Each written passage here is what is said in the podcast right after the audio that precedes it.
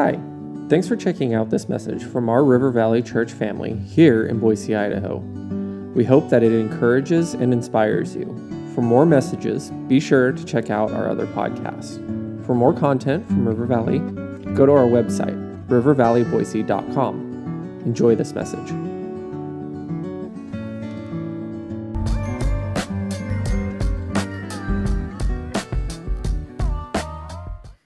Well, good morning. Isn't it cool to see all those people declaring those truths in that video? I love the, uh, I love the children. Those three up here, I don't know whose kids they were, but that might have been the cutest, most awesome thing I've ever seen. I don't know if you saw it while we were worshiping, but they were just into it. I love it.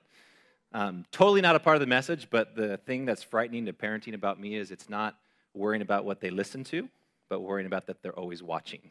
So uh, I love that our children are in here watching us worship God and and just just leading us in worship this morning. So uh, that's awesome. So. Anyways, we are in a True Identity series. If you are new here, my name is Zach. I'm so glad you're here. I see a lot of new faces, a lot of friends, and I'm glad you're here this morning. I believe God has something special for you this morning. Pastor Tim kicked off last week this series about finding our identity, our purpose, our calling, and really, really rooting that in Scripture in the book of Ephesians. He talked last week about being in Christ that the single greatest thing that could unify us, that could identify us, that could give us meaning and purpose and calling is not anything else that we could say, but that we are in Jesus. And I encourage you, if you missed that, go back and listen.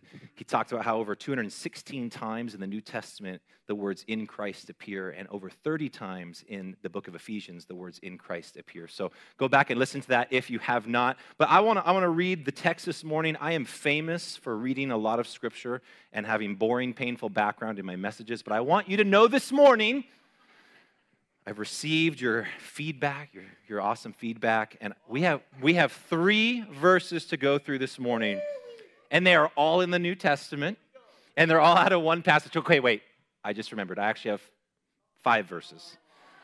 Okay, so Ephesians, you can turn to Ephesians chapter 1. You can put a little uh, finger in Acts chapter 19. There's only two verses in Acts chapter 19.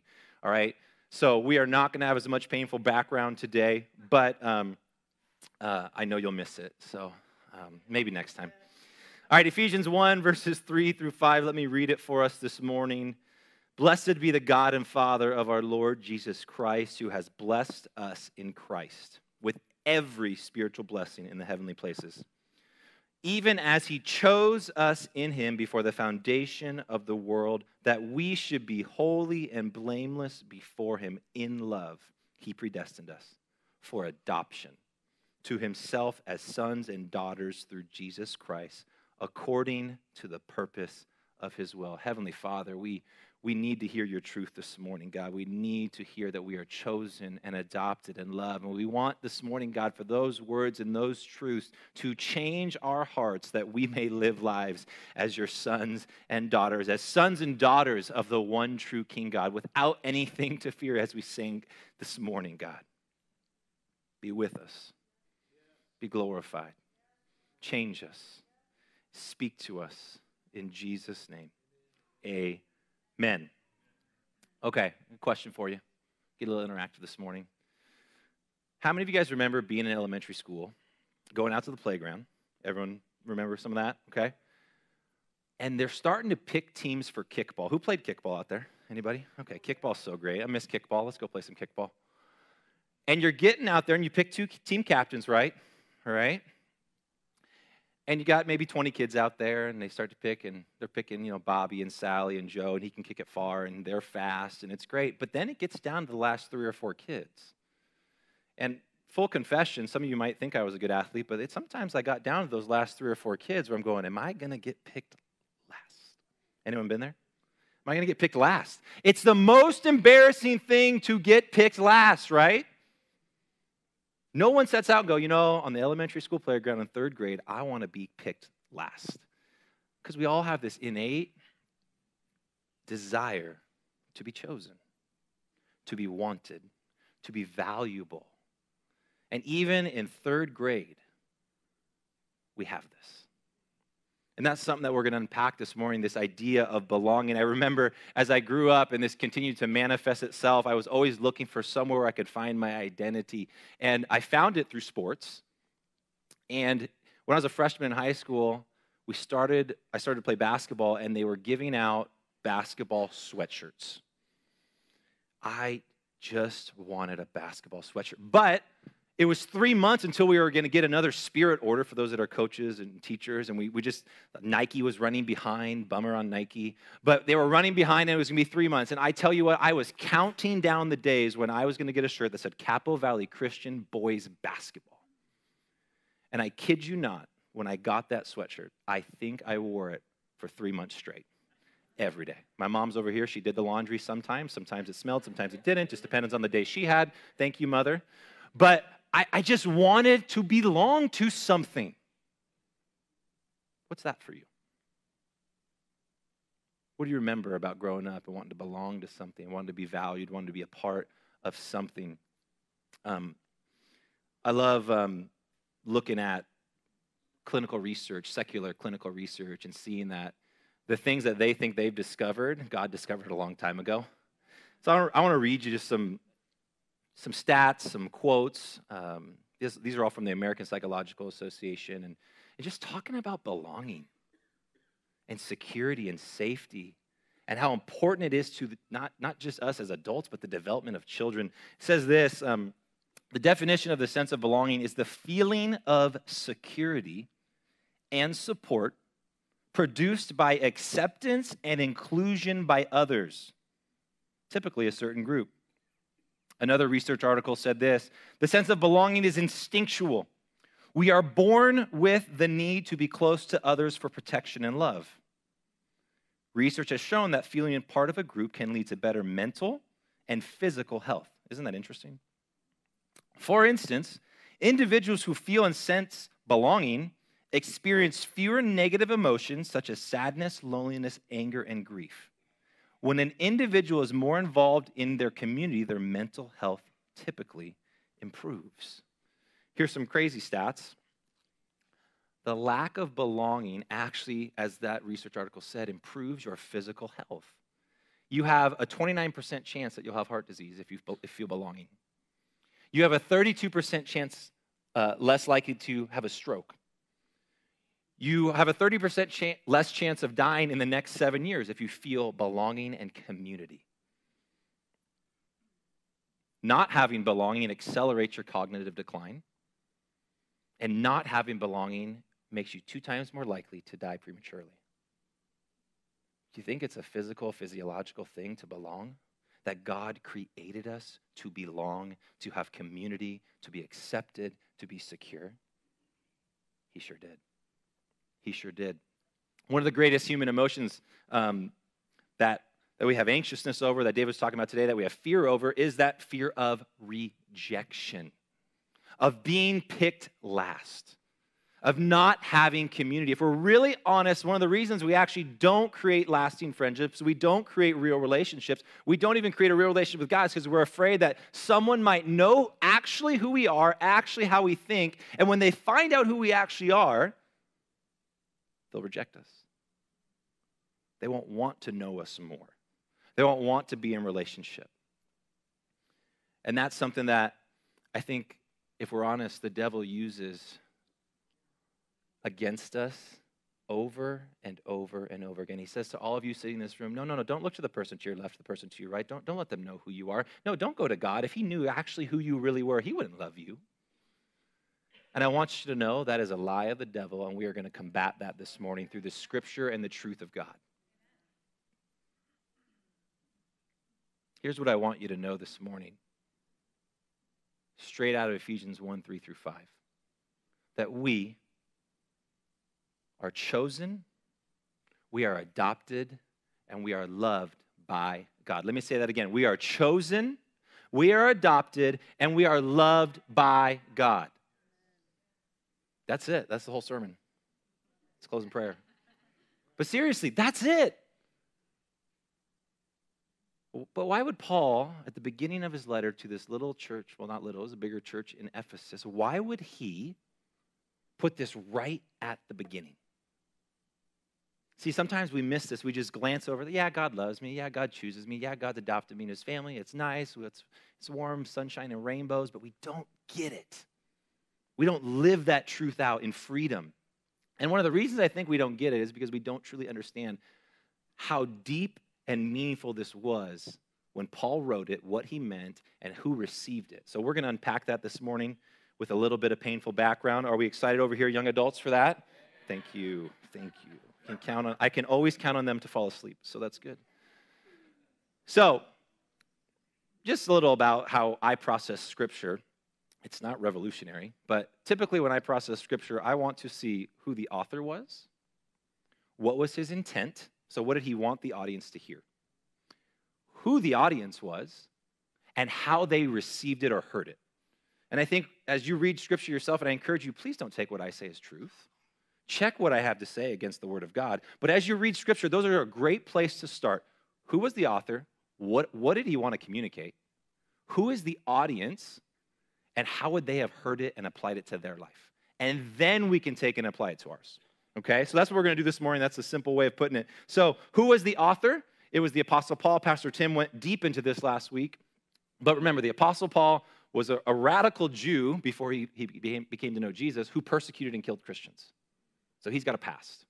So if you've got a past, maybe you're in here and you've got a past, you think you've done something you can't overcome. Paul, literally the guy who wrote this letter, persecuted and killed people. But then God radically transformed him, and he becomes a missionary, the most famous missionary who planted the most churches, but God specifically tasked him to go to the Gentiles, and Gentiles are non Jewish people. So a Jew of Jew is going to the Gentiles. And as he's writing this letter, he is in prison and eventually going to be killed for his faith. So he really believed what he's writing to you and to this church. So that's the author. Okay, who was the audience? Anybody?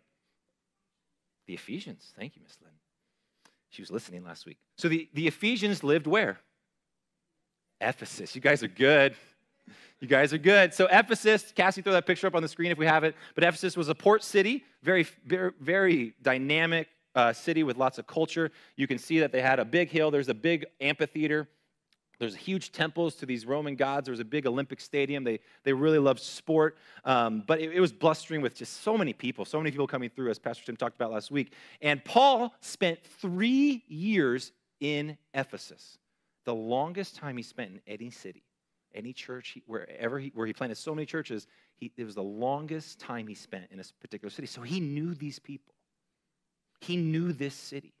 So his first words to them in Ephesians chapter 1 were very, very, very intentional. In fact, Paul was pretty famous there. They would have really listened to him. Acts chapter 19, this is the second passage, the second and final passage that we're going to read this morning. Acts chapter 19, verse 11 says this about Paul's time there. And God was doing extraordinary miracles by the hands of Paul.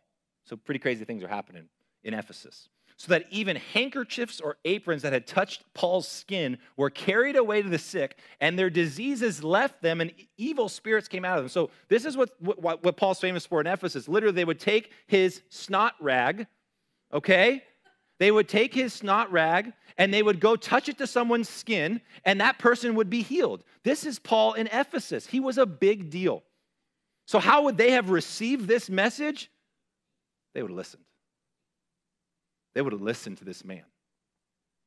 Um, Ephesus was, was an interesting city. 50 to 75% of these people were slaves that Paul touched base with for three years on a daily basis. Ephesus glorified the human body, human perfection. They had statues all over the place of these perfect sculptures. They, they glorified their Olympic athletes. It was deep in Hellenistic culture. Alexander the Great was famous uh, for coming in and, and glorifying the human body and the human uh, way of, of living, and, and that was deeply rooted in Ephesus. So to speak, that you think that we face challenges of body image today? The Ephesians, they had it a whole different way if you weren't perfect, if you if you didn't have this incredible body, if you weren't born to incredible parents, you had no place in this city. And most of these people were slaves. In fact, it, was so deeply ingrained in them that you had to be perfect that they only birthed and kept perfect babies. this is a little intense when you read this in scripture. We don't understand, but as you unpack this, they only kept perfect babies. What does that mean?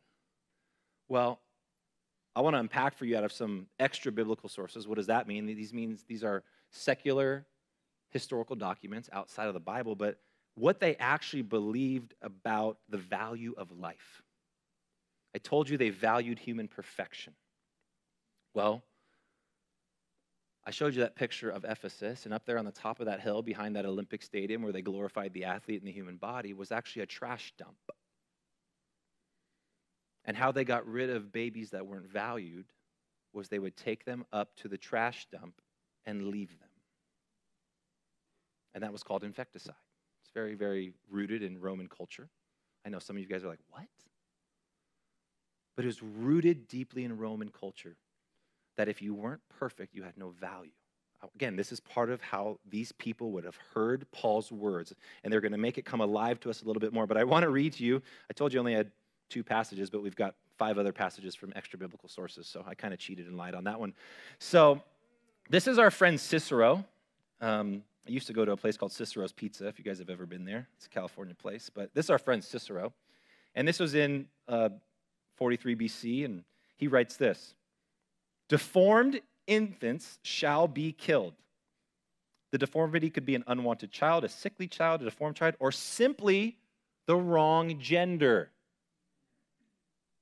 Yeah. Okay, let's go. Let's go see if Seneca uh, was a little different. Seneca, he's another famous guy, was alive around the time of Jesus. He says this Mad dogs we knock on the head, a natural whatever that word is, we destroy. Thank you. We drown even children at birth who are weakly and abnormal. Can you imagine that? Aristotle, hopefully he'll save us. Aristotle.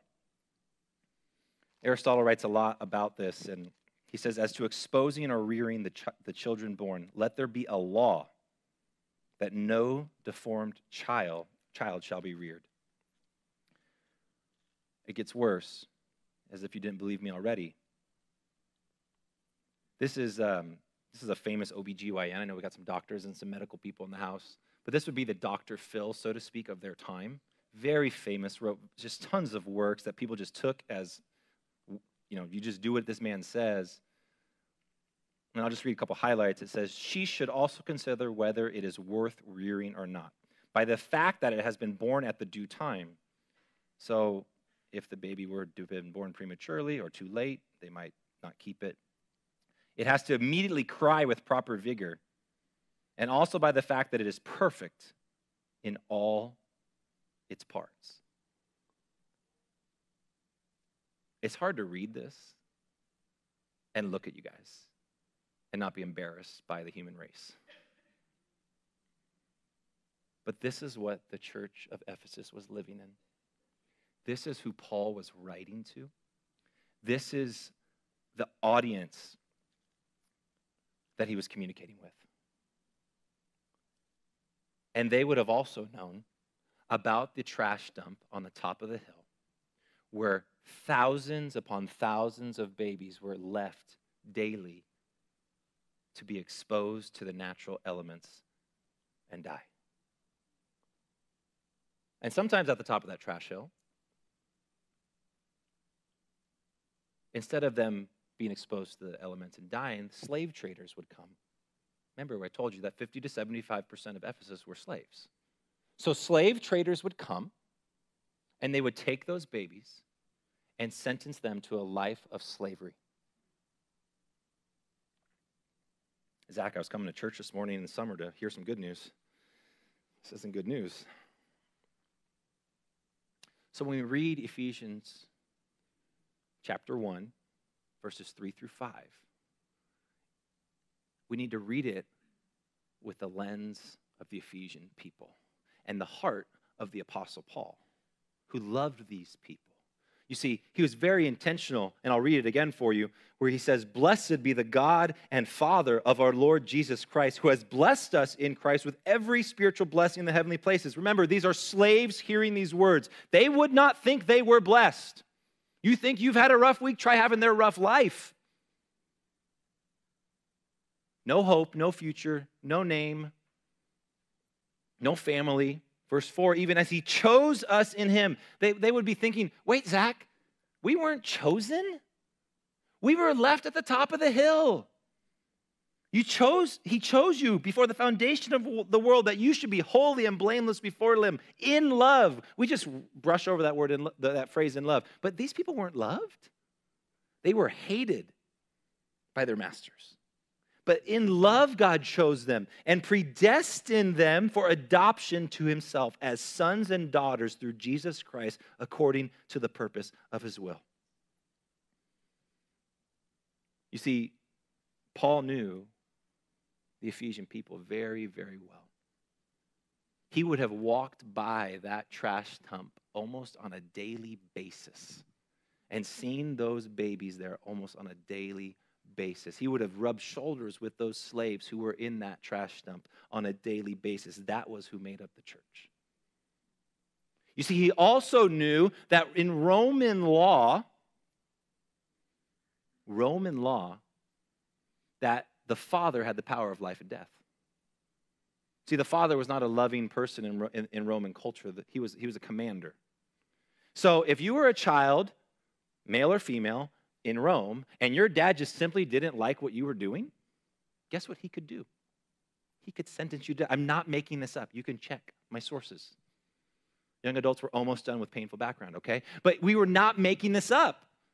In Roman law, your, your biological father could take away your inheritance, could take away your name, could take away your job, could take away all, everything that you could ever have and leave you with nothing. So there were those people too.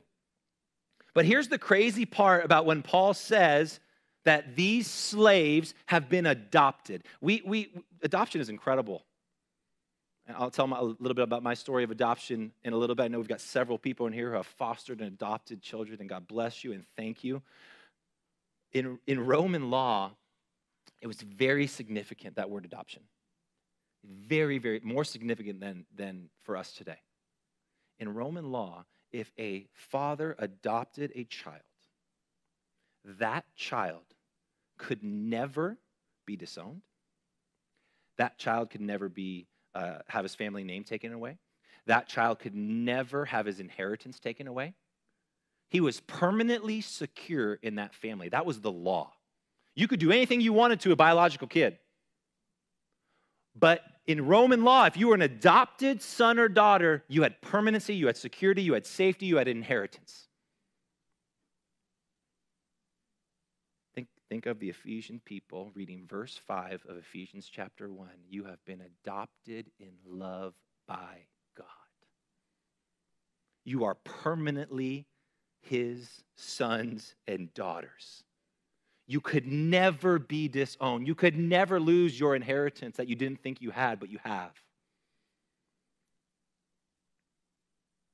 They would have, they would have been, their jaws would have been on the floor. They would have said, Paul, wait, say that again. Wait, say that a third time. And that's why Paul says it so many times throughout the book of Ephesians, because they, pro- they need to hear it so many times before they actually believe it because they would have been thinking, I'm a slave. I've got no identity. I've got no home. I've got no purpose. I've got no inheritance. I have nothing. How could this be true, Paul? How could I be chosen, adopted, and loved by God? Because it doesn't feel that way sometimes. You're telling me the God who created all of this loves me? Nobody loves me. It would have been earth shattering news to these men and women that they were chosen and adopted and loved by God. And I hope today for us it's, it's earth shattering news. See, I think a lot of times we, we feel like there's, some, there's, there's a threshold of sin or mistakes or choices that we can make that would somehow make our earthly parents and our Heavenly Father stop loving us. Let, be honest with yourself. I know this is true in my life. There's, there's this threshold where I'm going, if I do enough bad, or if I make enough poor choices, or if I don't succeed enough, that my mom or dad might not love me. I look at this with my son, little Hezekiah. By the way, he's running around with a Raider jersey on today, and hopefully there's a little sense of belonging there for him to that. It's good. It's good. How could you boo a cute little kid? I don't get that. Anyways, Richard, I'll come deal with you later. But but my son, we're in this phase at two and three that um is good. Um, pray for us. But he's getting this personality where he's making choices. He's cognitively aware of the choices he's making. At one and two, like Everly just goes up and eats like dirt or grass or opens the cabinets and breaks things. Does it, she doesn't know, but Kai knows. Kai knows what he's doing. And he'll look at us before he does something bad. He'll look over. You gonna say something, Dad? You gonna, you gonna say something? Hezekiah, please don't do that. What does he do? Does it anyway. And I, I just think, I just, as I watch him do it, he doesn't say this out loud, but he's just going, Dad, if I do this, will you still love me? Am I still your son? Am I still able to be called by your name? And again, he, these are thoughts that he might not be even thinking, but I think are innately ingrained into who we are as human beings that we're trying to see if there's a threshold of God's love or of human love for us. And what Paul is trying to communicate here is guess what?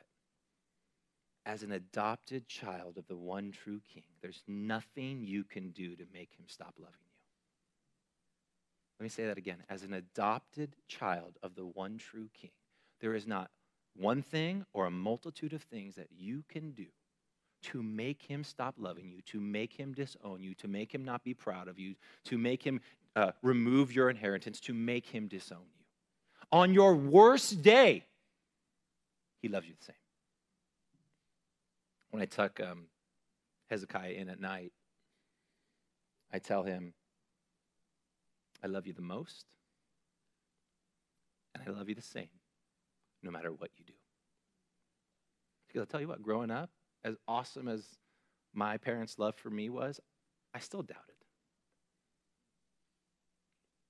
And that paradigm is what we take to God the Father, and we think there's this threshold of love that we can have. And for some of us who have been following Jesus for a while, if you're in here, you've been following Jesus for a while, you're like, you're still dealing with the same stuff you were 20 years ago. Anybody? That's me. Same sin, same challenges, same lack of faith. God, I mean, eventually, one of these times when I do the same thing again, you're going to stop loving me, right? No. It doesn't change, He doesn't disown us. You know, this idea of being adopted, it really came alive to me. In fact, I'll, I'll confess to you, I've preached this sermon four times. And I started my first ever time preaching this sermon 12 years ago. And 12 years ago, my, my, um, my stepdad was diagnosed with lung cancer, and it was, it was a tough season for us. And the reason it was so tough was at 10 years old, my biological dad, he gave me up so that my mom could have full custody of me. Now, there's a lot of circumstances behind that. I've I've made peace with uh, my, that with my biological dad and forgiven him, and we, we had a great relationship here for the last four or five years.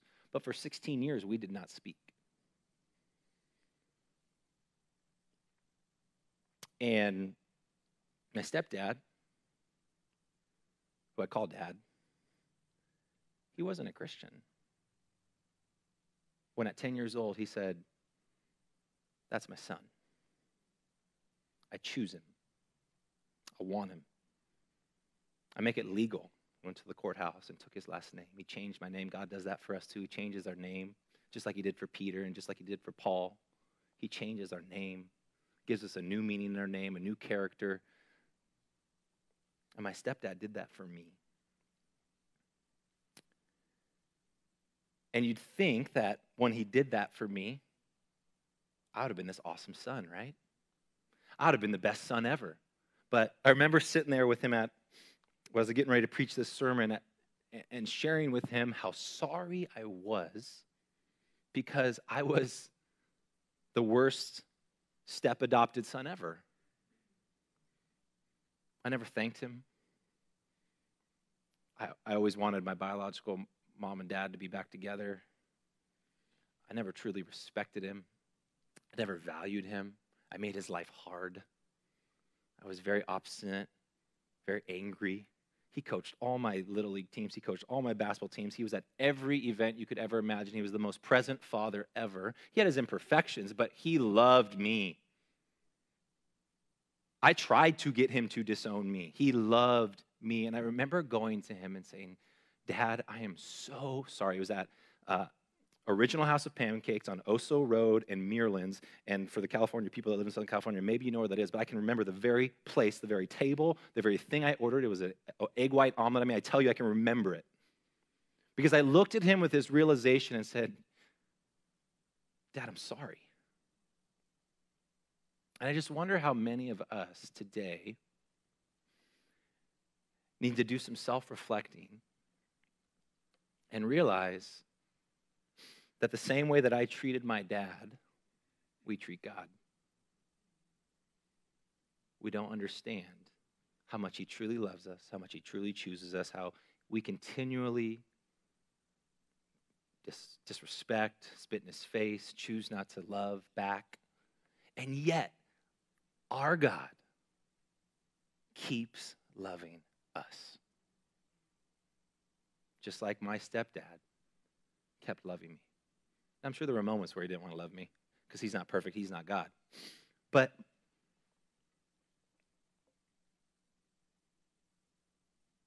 how many of us do that to our Jesus, to our God? This passage has deep meaning for me, and I hope today it has deep meaning for you. Because when he writes in here, that we are chosen, adopted, and loved by God. Here's, here's the picture that Paul is trying to communicate to the people in Ephesus, to the slaves. He's saying, slave, with no identity, no purpose, no inheritance, no hope, no future. Slave that was left at the top of the hill in the trash heap. I'm going to send my son Jesus to die in your place, to purchase you out of slavery, to take you out of the trash heap. I'm sending Jesus to the top of that hill to purchase you out of that trash heap, to purchase you out of slavery. And I am going to not only do that to rescue you from slavery, that would be good enough. But no, I'm going to give you a name. I'm going to give you a future. I'm going to give you an inheritance. I'm going to give you a hope. I'm going to give you every blessing you could ever imagine, not because you will do anything, but in fact, you will reject me. You will disown me. You will spit in my face, but I will keep adopting you. I will keep loving you, and I will keep choosing you for the rest of your life.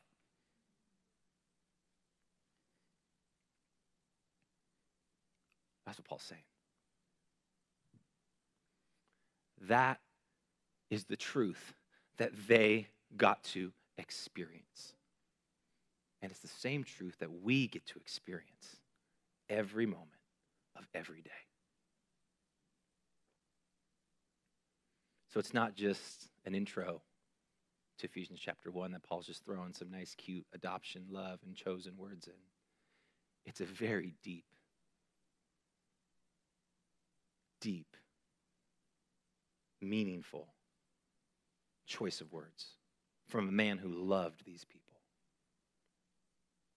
So, what do we do about it? What are we going to do with this truth? We have choice. We can either embrace it and live in it and respond to that love and that choice, or we can just ignore it. At 10 years old, I ignored that choice by my stepfather, that act of love, that continual act of love for the next 14 years until at 24, I finally realized. And if I'm honest with you this morning, at 35 years old, man, I'm getting old. Wow. At 35 years old, I, I, have been following Jesus or pr- trying to follow Jesus for 28 years. And as it was randomly selected that I would preach this passage by our preaching team, it wasn't like, I sign me up for this passage. I just wonder if God was going, Zach, you need to hear this again. You got to study this for a couple weeks and sit in it. And I wonder if he's just telling you today, hey, son, hey, daughter, did you know this? Can I tell you this again? That I love you? That you don't need to fear? That there's nothing you can do to make me stop loving you? And out of that love, could you live in freedom for me? There's this quote by John Bunyan, famous theologian. He says, If people really see that Christ has removed the fear of punishment from them by taking it on himself, they won't do whatever they want, they'll do whatever he wants. See, a lot of people think that God's this cosmic cop up there, God the Father, and he's he's giving you a Corvette or whatever race car. David likes cars, so um, pick a car, David. I don't know, Mustang, and um, he's given us this fast, speedy, awesome car. Our Brant over there likes likes bikes, so maybe Brant Harley or whatever. And he's given us this awesome toy, and he goes, but don't use it. You can only go 25 miles an hour. It's a school zone. And he's sitting there with the radar gun, and he's just waiting for you to make a mistake. If we're honest, sometimes that's how we view God. And what, what John is saying here is that's not true. He's saying he's removed the fear of failure. He's removed the fear of sin. He's removed the fear of mistake, and that you don't have to live in that. You can live in freedom and truth that your God is for you, not against you. That he is not just sitting there waiting for you to make a mistake, he's waiting for you to get it right. He's doing everything he can in your life for you to see how much he loves you. He's telling you the story like he did the church of Ephesus, uniquely into your life through the, the events of your life that he has loves you. He chooses you. He rescues you. He delivers you out of whatever you're struggling with. And even if you do it again, he's going to love you the same. And that love and that choice and that adoption is what makes us want to love him back. But it's only when we sit and reflect and actually process who we are, what we've done, what we struggle with, and we truly reflect, on who He is and what He's done and what He keeps doing, that our lives change. And I think that's why God had me preach this sermon for the fourth time in three years, or in 12 years. You see, this is what I know God wants the int- intimacy and security of sons and daughters, not the service of slaves. He wants the intimacy and security of sons and daughters and not the service of slaves. You see, grace and love create the desire to please.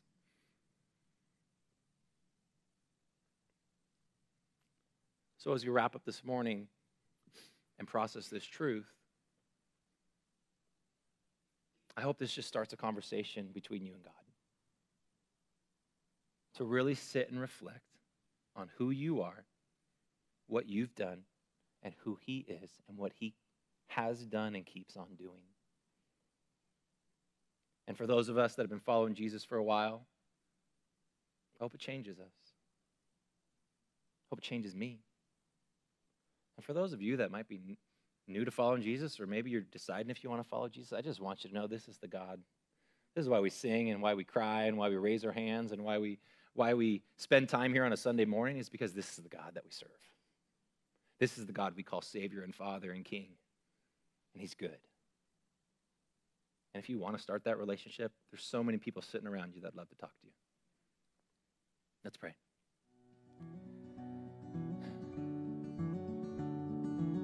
God, you're good. We do not deserve the things that we just read. God, we do not deserve your love. We do not deserve you to choose us. We do not, do not deserve you to adopt us, God, but you do. And you call us your sons and daughters, God. And I just beg you, please, God, in my heart to let that resonate deep inside me that I may live differently, that I may love differently, that I may be able to cast fear and anxiety away because I'm a child of the one true King who commands heaven's armies, who has the whole world in his hand, who orchestrates everything together for my good who has given me every spiritual blessing in the heavenly places, God, who has given me a permanent inheritance, a permanent security. Just may I live differently, God, because of that Lord, work on my heart and our hearts. And we live out of the freedom of your choice, your love, and your adoption. In Jesus' name, amen. Thanks again for listening to this message from River Valley Church. Do you know someone who would be encouraged by it? Make sure to share it with them this week. Again, for more content from us, please check out our website at rivervalleyboise.com.